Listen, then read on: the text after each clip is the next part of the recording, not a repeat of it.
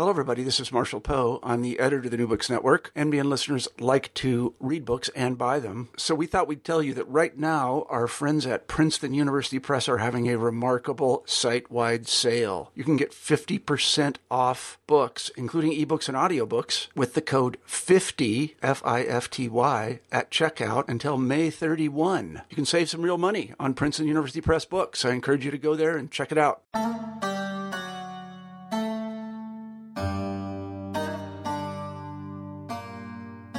Welcome to another episode of New Books in Islamic Studies.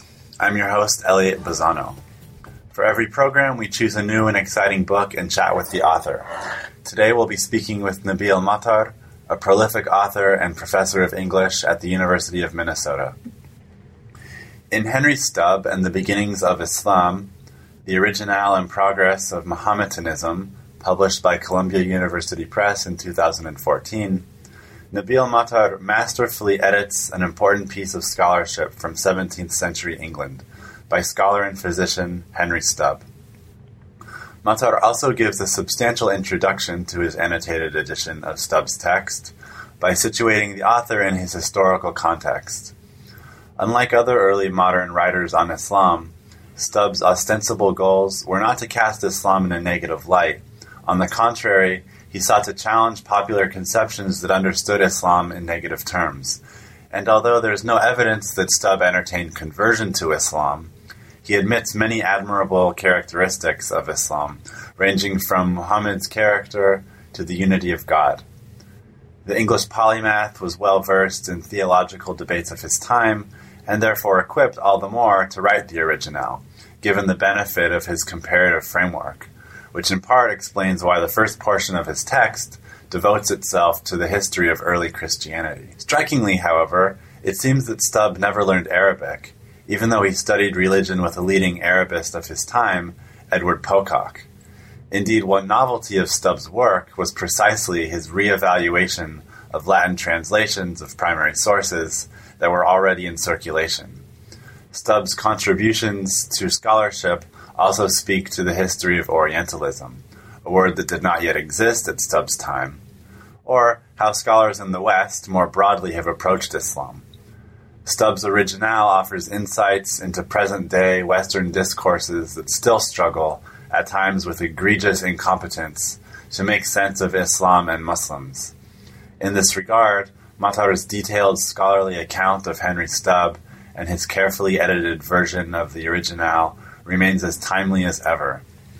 Undoubtedly, this meticulously researched book will interest an array of scholars, including those from disciplines of English literature, history, and religious studies. I hope you enjoy the interview, and without further ado, here's my conversation with Nabil Matar.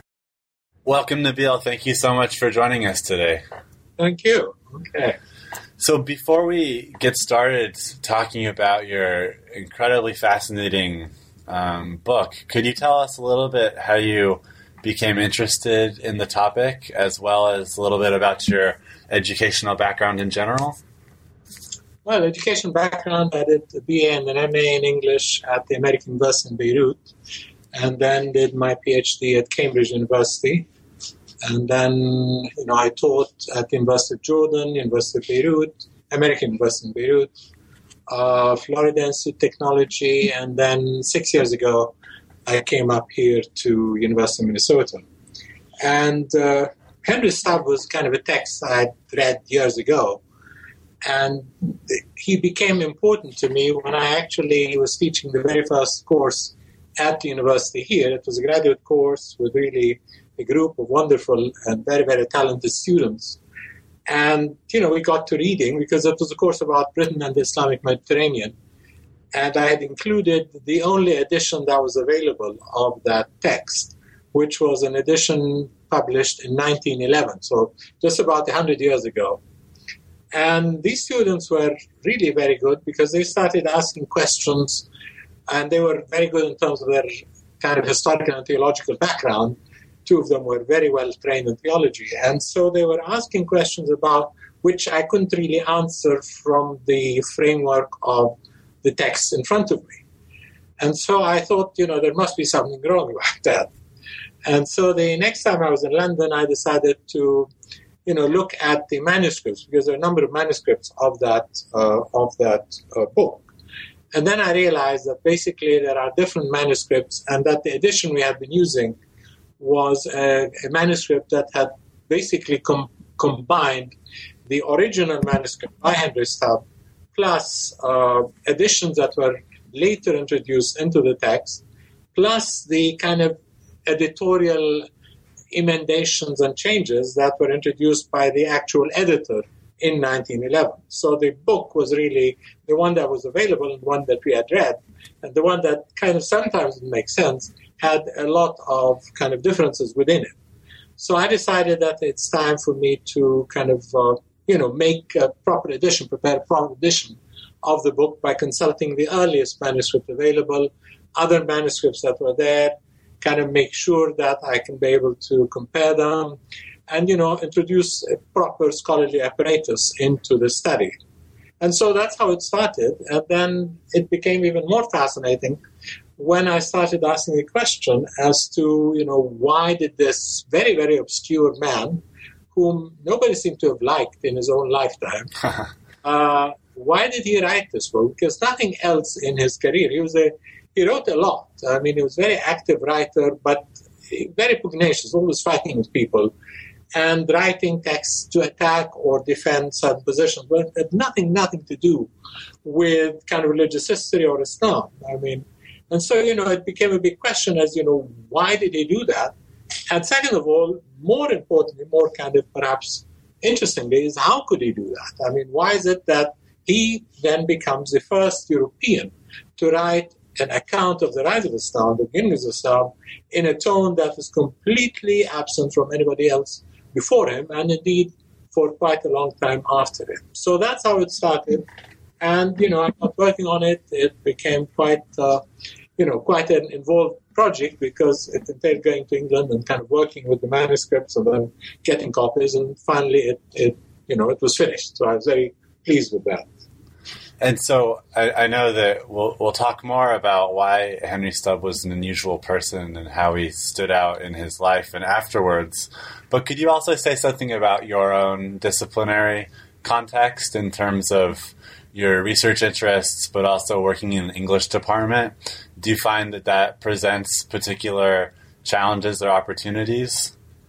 Uh, you know, I mean, my training was in a very, very traditional discipline of English before the advent of theory. So, you know, I finished my doctorate in 1976, and, you know, then you did very, very traditional studies. And so I was trained in basic 17th century English poetry. I mean, I wrote my dissertation on an Anglican poet of actually contemporary of Stubbe, who Thomas Traherne, uh, although they never knew each other. So my training was very, very English and yet it was always steeped in history. And because at the time I was doing my PhD, the kind of doyen of 17th century studies was the famous historian Christopher Hill at, uh, at Oxford.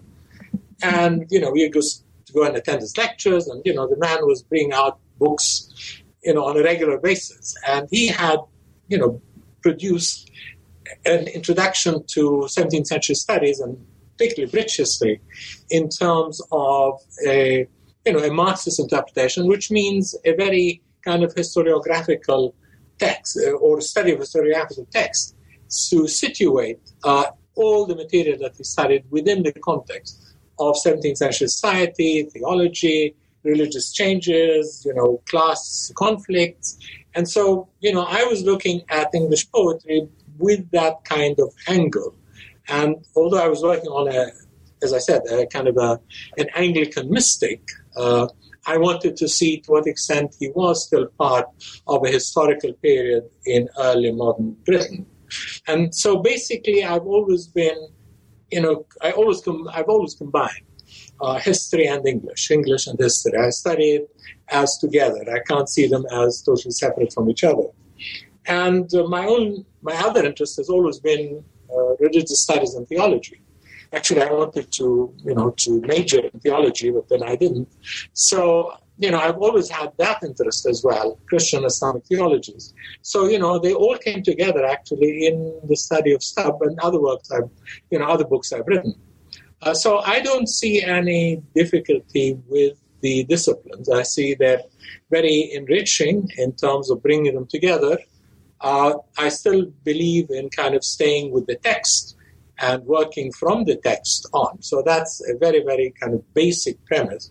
But then to see what you can bring to the text in terms of historical, uh, you know, social or political context that could help us understand further the text itself. So disciplines are together, and uh, you know, English now has become such an open field in terms of its uh, its self understanding and I think I'm just part of that openness that has been going on for the past, I would say, more than a quarter of a century.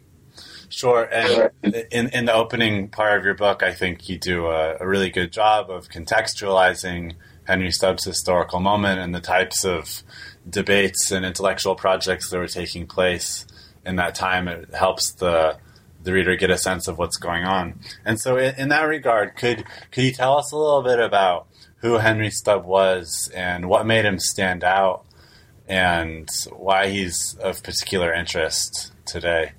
Uh, he was a physician. He was born in 1632. His mother, you know, was widowed at the early stage and then fled to Ireland. Uh, so he grew up a little bit there in Ireland, then fled back to England after the revolt in Ireland, 1640. Uh, went to Oxford, and I think that was perhaps the most important point in his life that he went to Christ Church, Oxford, where there was the most distinguished kind of Arabist, Hebraist. I mean, the term Orientalist had not yet kind of come into focus or into use, but uh, uh, he was, you know, he became a pupil of Edward Pococke. And Edward Pococke was, you know, the first collector of Arabic manuscripts. He occupies the first chair of Arabic at the University of Oxford. So he became his pupil, and I'm sure he was deeply interested, uh, deeply kind of influenced by him. And then he stayed at Oxford for a while, and then kind of uh, when he left after 1660, you know, he took up the profession of medicine. You know, in those days you didn't have to study that much; you had to qualify of a certain rate. So he became a doctor, and uh, but he was still writing all the time. He started writing from the mid 1650s until his very death in 1676. Uh, in terms of you know the kind of character he was, I said he was kind of always fighting people. He, nobody liked him. You know, even you go to the cathedral where he's supposed to have been buried, and there is no marker for him at all. Uh, there's no record of him, although, I mean, contemporaneously there was mention that he was buried in the cathedral in, in Bath. Uh, so that was part of my fascination with him. As you know, I was reading his other stuff, which was rather tedious and boring. Sometimes he's defending Thomas Hobbes. He admired very much Thomas Hobbes sometimes, and that was one of his kind of uh, fixations of attacking the Royal Society. He wrote extensively against the, against the Royal Society he thought they were just kind of abusing uh, modern science. I mean, he was himself a scientist. He, he was a physician. He experimented, but he didn't like their approach to modern science. And suddenly he kind of writes this book, uh, which he never published in his own lifetime. It kind of, there are references to it. People were reading it. People were kind of taking passages from it, uh, you know, after his death.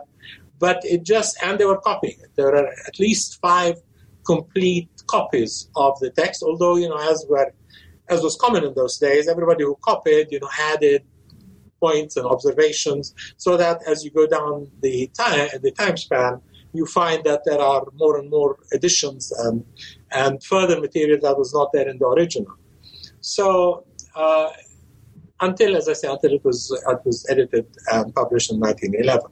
So why he did that was to me quite fascinating and as I say, how he came about to do that was a big question. And part of the answer I'm giving is that it was at, under the influence of Edward Pococke that he became so, you know, he so admired him, and Pococke was, you know, a very traditional scholar in the sense of bringing these manuscripts, reading them, and trying to bring into the English through Latin, of course, he wasn't writing in, in English at the time, but through Latin to bring in kind of solid, accurate information about the history of Islam, rather than the kind of material that was there, which was kind of derivative, which was often, indeed, nearly always bigoted, misinformed, and inaccurate. So here was the beginning of a scholarly approach to the study of Islam by Edward Pococke. And, uh, you know, Stubbe is a student, his pupil, and in my view, he, he kind of did the same thing. He went through kind of the material that uh, Pococke had published and that other Orientalists on the continent had published. So he was working basically with Latin sources based on Arabic sources that attempted to explain and define Islam according to Islamic sources, Arab Islamic sources, rather than according to Greek and Roman uh, traditions. So that's where I think, you know, his originality came, is that he was willing to write in English an account about the beginnings of Islam based on Arabic material uh, which was available to him in Latin because he himself never learned Arabic. So, can I ask you a question about terminology? You mentioned that uh, the term Orientalism didn't exist in the 17th century, but could you also some, say something about what it means to publish something and how that might differ from contemporary conceptions of that, and what it means that the original wasn't published during Henry Stubbe's lifetime? Uh, yeah, I mean, you know, if you wrote a book at the time, you got it published, you went to any publisher, and depending on the control of the government, I mean, during the civil wars, for instance, a lot of publications were out because there wasn't as much control over government, over publications. But in the 1660s, the period in which Stubbe was living, if you wanted to publish something, you had to get permission from the government, the imprimatur, so to speak. And although there were lots of kind of you know underground publishers, but for something like this, which was extremely different very provocative, to really present a positive view about Islam from Islamic sources, it would have been unlikely that anybody would have wanted to publish it for him, uh, especially because it was in English. Uh, in Latin, it would have meant that it would have stayed within a kind of a small highly specialized group of scholars in, uh, and readers. In English, obviously, the intent would have been for a wider audience. So I doubt that he would have been able to publish it. I mean, I don't know, there was no evidence that he tried to publish it, but I doubt that it would have worked. So, yeah, I mean, you know, all the other works that he, he wrote were published. Uh, but as I say, the others did not have anything to do with the, you know, with, with the study of Islam. Uh huh. And so you you talk about how he was a very apt scholar and was good with languages and was well read and had a really terrific memory. Do you can you can you speculate on why he didn't learn Arabic? And is there any sense that that was something he thought might have been important? Uh, that's a good question. I don't know why he would not have wanted to learn it. He did not learn it, at least from the texts. He does not show any familiarity with either Arabic or Hebrew or any of the other languages that were necessary for any study of kind of Islam or Islam in the context of Christianity and Judaism. Uh, he could have done that at Oxford because he was attending the lectures of Pococke, uh, but he did not. And I don't know why he didn't. Uh, and because all his references, everything that he examined and everything that he read was in Latin. Now, his Latin and Greek, according to his contemporaries, were, you know, he was the best. I mean, he was tops in that. So he was very comfortable with these languages, and I think he relied, and he did rely completely on them. Why he didn't study Arabic, that's a good question. I don't know.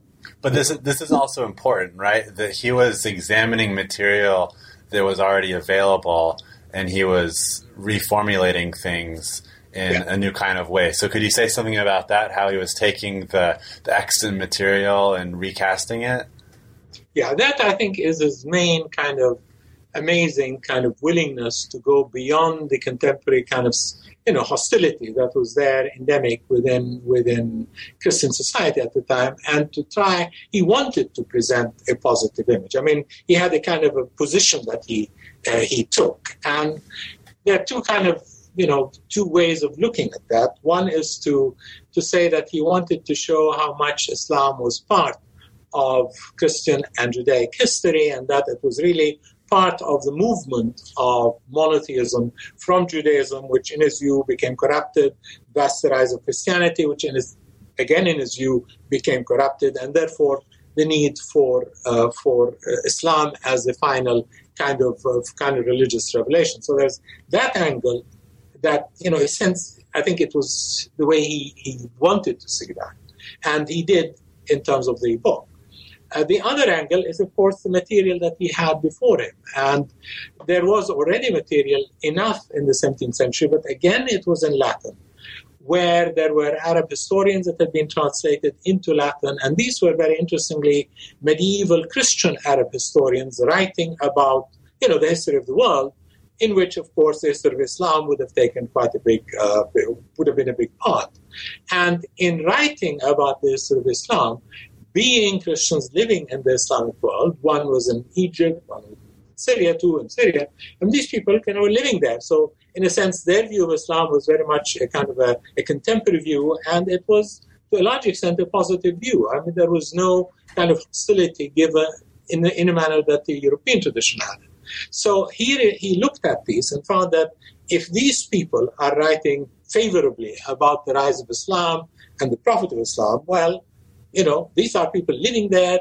They know the evidence by far better than we do. So that's the other side of his kind of originality is that he kind of was able to see into these books what could be, what could kind of translate into a new biography of the Prophet Muhammad. And in a sense, his book, once he kind of finishes with the first part, which is the study of Islam within the context and the evolution of Judaism and Christianity, which is like the first 50 pages of the manuscript.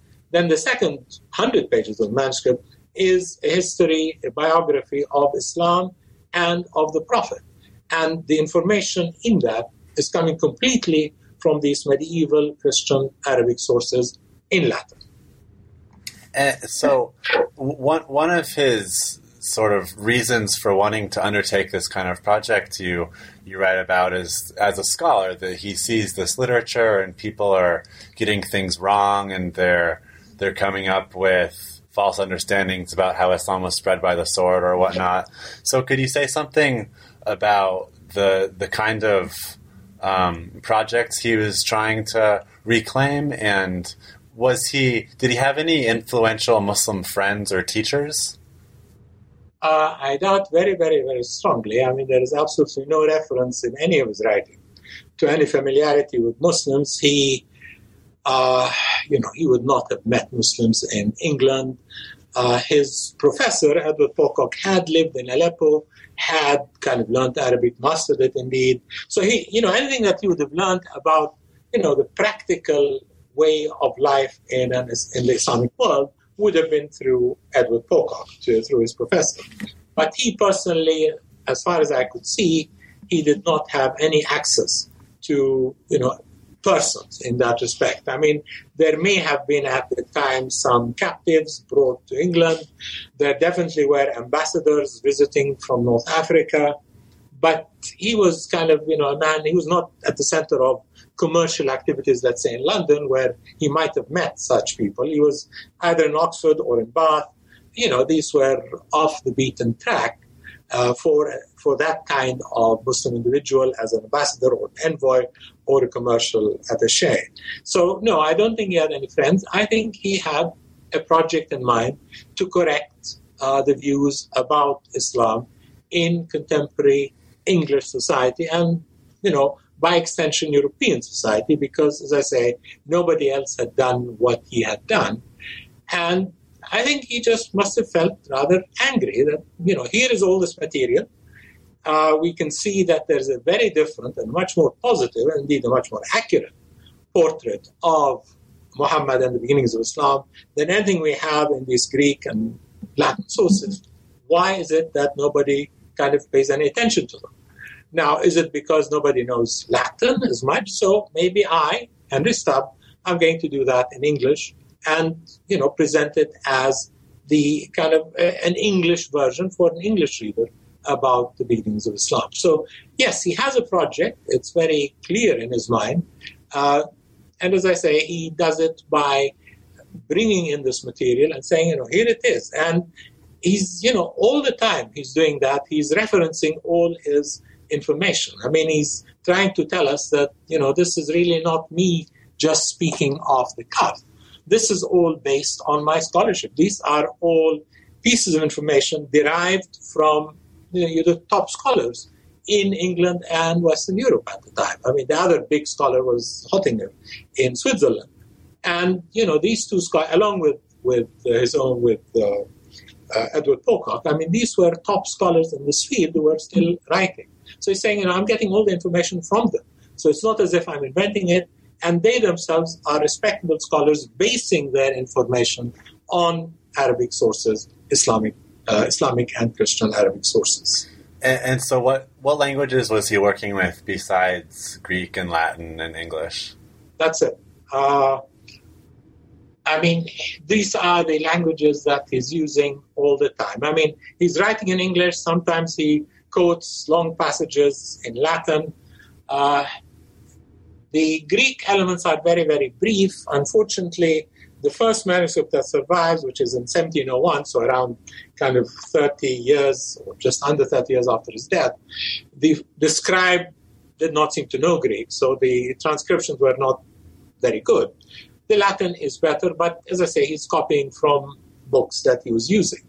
Uh, so it's like you know you can think of a man sitting in his you know in his house or in his study, surrounded by all these books, and we have actually a list of all the books that survived after his death because they were sold, so they were kind of listed and auctioned off. And many of the books that he mentions in his notes were books that he seemed to have had in his study. And of course, he would have gone to the Bodleian to get some books. He would have gone to London. So, I mean, he would have uh, had access to all these books there. But these are the two languages. Working nearly always with Latin because the writings about Islam were in Latin. Very little was being written in Greek simply because Latin was by far more the common language of intellectual discourse at the time than Greek was.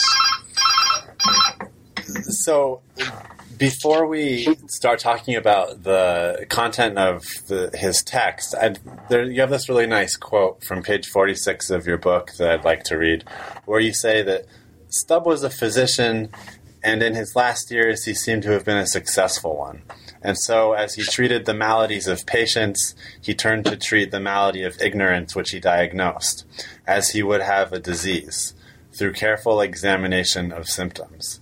So, I think here you're, you know, this is just a section that I found where you're emphasizing that he has this project where he sees this kind of scholarship that hasn't been taking full account of things, and you relate it to his occupation as a physician. And you talk about that a little bit more in the book as well. So, could you say something about how he sees his his project about early Islam as having connections with his life as a medical doctor?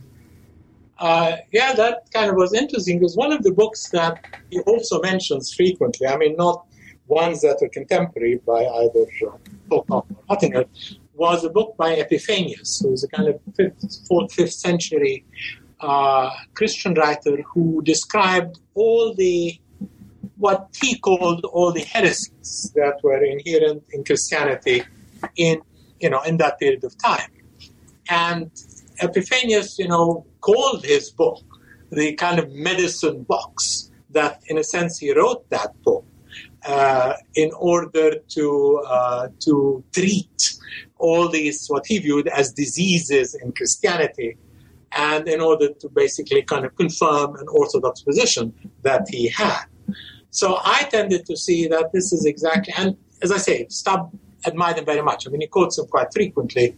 And so my view is that, you know, Stubbe must have seen himself the same way, that he, he also saw himself as a physician approaching this malady of ignorance because you know everything that was published about Islam. I mean, every possible poem, book, uh, you know, whatever there was, play about Islam were always negative. I mean, you know, there was nothing that an average reader of English could have had access to, which would have presented an alternative view. And I imagine Stubbe kind of getting rather frustrated with that especially that, as I say, he is working with a very, very careful scholar who introduces him and shows him the sources in Latin and kind of, you know, must have explained, you know, what the historical background was, which must have, for start, must have, you know, became became a source of, of annoyance. You know, why aren't we looking at an alternative view? Why aren't we searching for a kind of a more accurate perspective or a more accurate history of Islam than the one that is kind of paraded around in all the publications around us? So that's what I see that his kind of his scholarly work on the beginnings of Islam and his medical profession kind of came together. Is that he saw himself really as curing, curing the disease of ignorance. And in a way, it is. I mean, had it been published, it would have created quite a stir because it, you know, it was based on scholarly information. It's not just somebody kind of concocting theory. He is kind of referencing every possible point that he makes, and the references are going back to the top European scholars of uh, of Islam. So it would have been quite, uh, you know, quite a book for average readers to have seen in English because it would have really destabilized. Uh, it would have made them feel very uncomfortable about not only their views about Islam and its history, but also about the beginnings of Islam because he links that to the kind of the heresies of Christianity and which Christianity in, in some turn also in terms of the kind of heresies of Judaism. So he sees Islam as a kind of purification movement from these two religions into that. So a book like that would have been would have made a lot of people angry. But you know, as he would might have said, you know, a medicine might be something that is unpleasant, but here it is if you want to be cured. So I think that's how he viewed this book as a kind of a cure for that level of ignorance that was, you know, predominant, except within the you know scholarly level. Right, and so you mentioned that he he's interested in this question of how Islam relates to Christianity and Judaism, and that's actually the way he he begins his work. Right. So could you could you tell us about the the structure of his of his work, and also just in terms of your own process of putting the manuscripts together? How did you how did you decide on how to break the chapters and identify the change in topics? Okay, I mean the I had worked with the very first surviving manuscript, which was not in his own hand. It's not an autograph. It was in 1701, but so it's like what 25 years after his death. But there was also there were there were two other manuscripts of the period you know between his death and the beginning of the 18th century. So earlier manuscript, which only, and that was very interesting, which only focused on the Islamic unit. So the way I interpret that in my introduction is to say he started by simply working on Islam. So, as I say, reading all this material in Latin, he decided I'm going to write the history of the beginnings of Islam, the life of the Prophet Muhammad, and to do that in English. And my feeling is that he did, he wrote that, and then he circulated. And because the second kind of manuscript of that period shows him kind of it's as if he's responding to questions, to criticisms, to angry comments. And so he kind of continues his investigation of that. And then what I think he must have done, so that would have been the first stage of his work, is basically to focus on the history of Islam, to maybe show it to readers, to friends or enemies, I don't know, get some feedback and kind of continue to work. Again, all of it kind of purely scholarly research. And then I think his own personal perspective is that, okay, let's situate Islam in the context of Judaism and Christianity. Why did it appear? What kind of were the motivations? What kind of was the context of that? And that's where the book by Epiphanius, the one I mentioned earlier, uh, comes in very handy because Epiphanius is writing, as I said, in the 5th century AD. And it's a it's a wonderful book if one is interested in that kind of stuff because he's listing heresies that were there all around the kind of Christian world, particularly in the regions of the Middle East and the Arabian Peninsula, as well as in the Middle East and Egypt, etc. I mean, all the Christian regions that he knew, you know, Greece, Syria, uh, that region as well. And he's just listing all these heresies. And what then Stubbe does is just puts two and two together is that look at this vast range of heresy that was that had evolved and developed in Christian history, and then look at how Islam emerged from within that geography, with the you know with the the kind of the essential nature of monotheistic revelation, you know, devoid of all these heretical infringements. So that's how he, therefore, I think at the end decided to frame his whole. To start with Judaism and how it evolved into Christianity, the kind of divisions and the kind of breakaway movements that emerge within that develops in Judaism, leading to the emergence of Christianity. And then in Christianity, of course, he always says, well, we really don't have any sources except, you know, the Gospels and the and the Book of Acts. And you know, these how reliable are they as historical documents? I mean, he's he's not questioning them theologically, but he's questioning you know, historically. And then he moves from there into the early the material that's available about early Christianity, which is from the fourth century on, from Constantine on. Now, there's a lot of material, and he's familiar with it all. As I say, he reads and remembers amazingly well. And he says, look at that. It's all full of conflicts, full of heresies, full of movements that seem to be unorthodox. That's why you have all these councils, one council after another, in which there is an attempt on the part of the state, the empire, to you know impose one shape, one form of Christianity. So he says, well, okay, that was happening, but as a result of all this kind of miasma of, of movements and, and agreements and disagreements and conflict and disputation, you know, finally there was this, you know, other movement that emerged, the prophetic movement of Muhammad, which kind of came out of all that, but came out with the revelation that had, you know, that was devoid of all these uh, of all these accretions, and so that is what he does, you know, in the first fifty pages. It's a very dense kind of historical study of, you know, Judaism to Christianity into, into Islam, based nearly completely on Greek and Latin sources. So, in general, his project is iconoclastic and controversial and unusual. And you also talk about some of the specific things that he he questions in terms of how Islam is spread by the sword. Um, things about Ali, for example. So, could you say could you say more about what are the, some of the specific things that he discusses that that are controversial? Yeah, uh, I think the the most kind of interestingly controversial, mean, not controversial necessarily, but different. I mean, as I say, he's, he, as you said correctly, he's iconoclastic. He's out there to kind of break icon.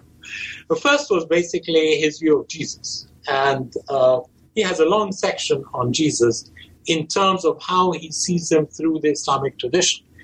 And that was fascinating. I mean, the fact that he's willing to see Jesus through the Islamic kind of perspective, and of course, Jesus through Islam as a, the greatest prophet until the until the arrival of Muhammad. So I mean, he has a very very high position.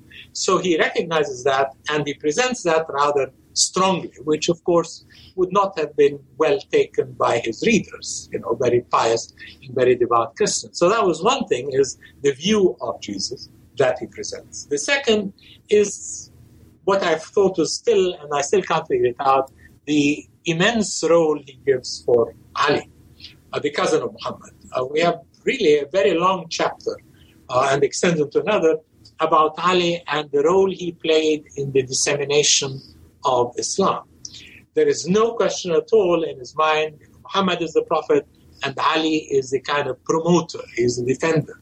And he presents him in various kind of uh, situations where he shows him as really kind of standing up for the teachings of, of the Quran and of Muhammad.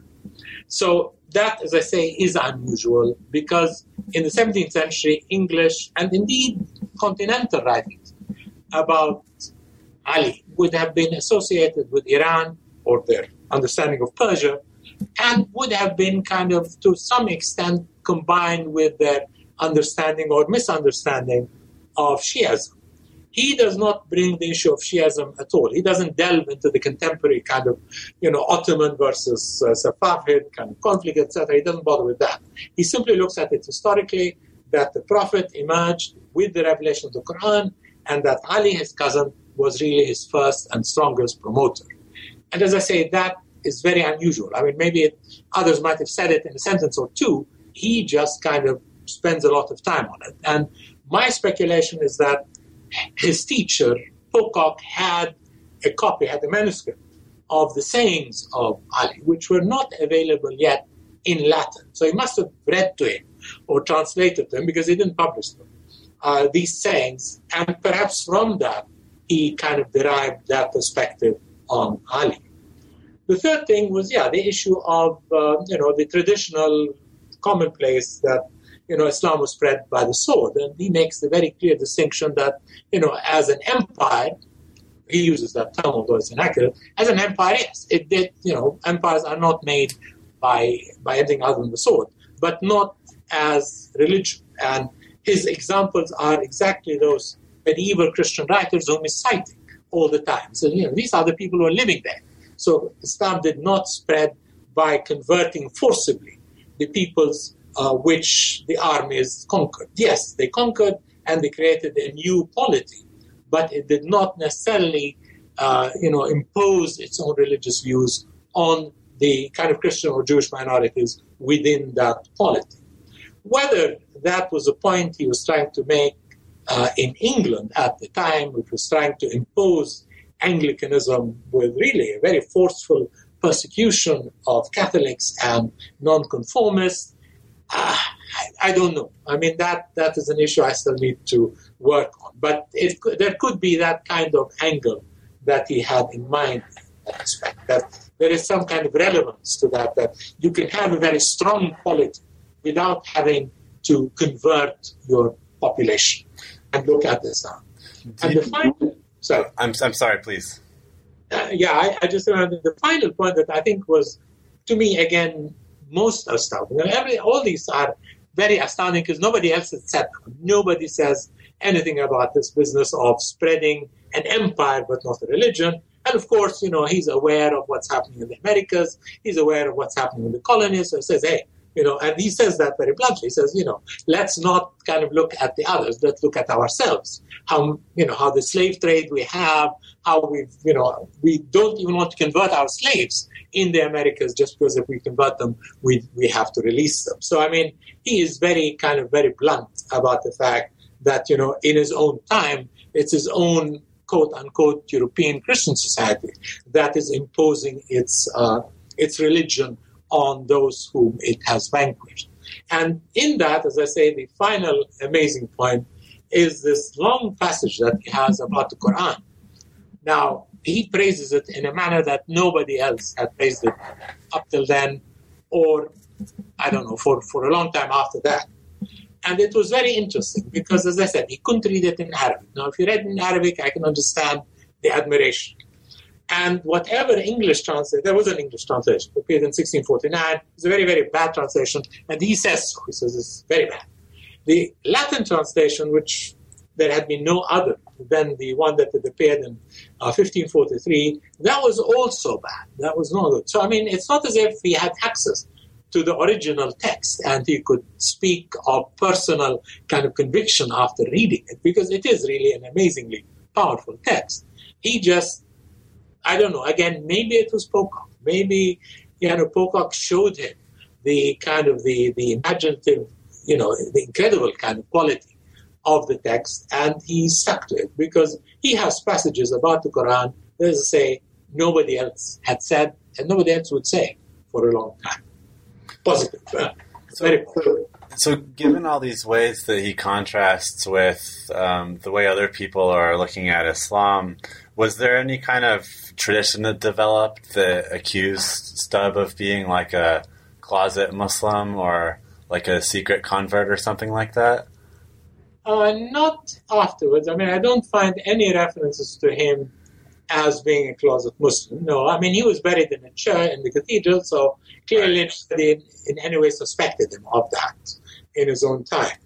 And there are no references later. No, not as far as I could and he, and he never denies being Christian, right? That's the subtext: is that he's he is Christian, but he's just self-critical of his country and sort of how religious authorities have developed. Uh, yes and no. Yes, in the sense exactly what you said. No, if you take Christianity as being a religion, which, of course, 95% of Christians view it that way, as a religion of Trinitarian belief. You have to believe in the Trinity Father, Son, and Holy Spirit. He was hesitant about that. Now, he does not write explicitly in the manner, let's say, John Milton writes. And again, John Milton was his contemporary. I don't think they knew each other. Uh, they were his contemporary. Now, John Milton writes a text, which again he doesn't publish.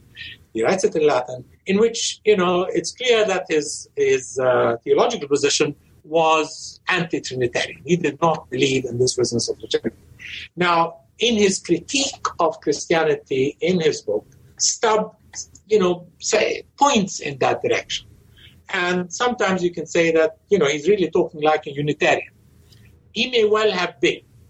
But as I said, when he died, he was still buried in, you know, in a cathedral, which meant that to his society, his community, he was still seen to be part of the Christian, indeed Anglican communion of that time. But he definitely kind of, you know, was a Christian, but also with that kind of proviso that maybe Christianity doesn't need to have Trinitarianism at its uh, at its center, and so then you might say, well, that means he's not a Christian. That depends, uh, you know, how you want to view that. Right. And and so, given that his work wasn't published during his lifetime, at what point did his work start to circulate widely and begin to cause a stir? It did not. I mean, as I say, he was being read, he was being quoted. Uh, and I mentioned that in the book, just the examples that there are. The manuscript itself, the fact that it survives in five copies, means that there were people who were eager to uh, to copy it and, of course, to elaborate on it. I mean, that's a problem with copying, is that it? But it then disappears, and you know you don't find references to it. Uh, I was tempted. I tried to find if whether Carlyle in the 19th century, who kind of to some extent says things that would resonate with Stubbe, although Stubbe is still by far ahead of him than Carlyle in the 19th century, I couldn't make the link. I couldn't see that Carlyle would have read, or there is ever any evidence that he would read it. And you know, it's up till Carlyle, up till the mid 19th century, that you know, again, the beginning of a much more serious approach to the study of Islam and its history uh, begins to take place. So, in terms of a stir, as I say, he kind of doesn't make much of a stir in his lifetime. As I say, had the book been published, it would have generated enormous, enormous uh, reactions, but it wasn't. So, Nabil, in terms of contemporary scholars, particularly in the West in the 21st century, what what do you think Henry Stubbe has has to teach us? A number of things. First is you know what he did was to go back to the sources, and although he didn't know Arabic, he went back to Arabic sources and translation. But basically, that's what he felt he could rely on in terms of any reconstruction of early Islam. Is that you have to go to the sources that were written from within Islamic history rather than extraneously to them. So I think that was a very important, and that's his originality and that's his courage. I think to have completely ignored what everybody else had been saying and everybody else had not been relying on the Arabic sources, and for him to say, This is where I go. And I think he has one line where he says, You know, if these historians, the Arab, in his case, the Arab Christian historians, do not you know, say such a fact or kind of accept such a position, then I don't accept it either. So basically, getting back to the native voice in terms of any kind of historiography about the early Islam. And second of all, I think in a larger context, particularly in the context of European history as well, is to kind of look at the uh, context of the rise of Islam from within the scholarship that was available there at the time in other Semitic languages. I think that was important too for him. Again, he didn't know them, these languages, but he relied on very, very able scholars who had translated and used them.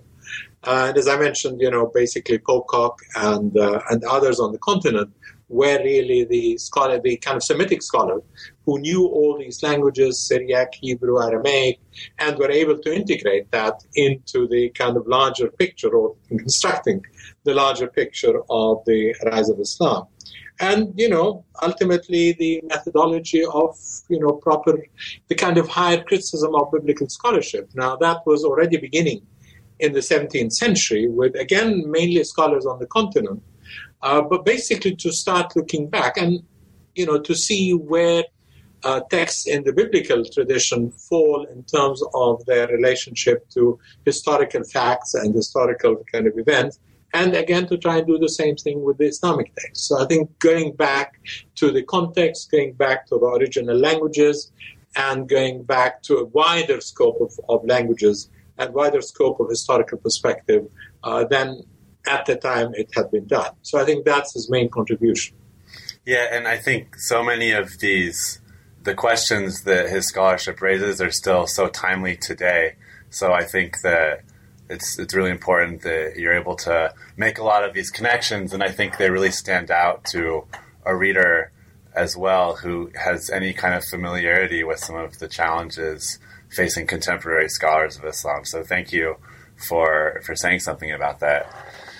So be, before we we part ways, could you tell us a little bit about some current uh, and future projects that you're working on, whether they're connected or not so much to your recent book?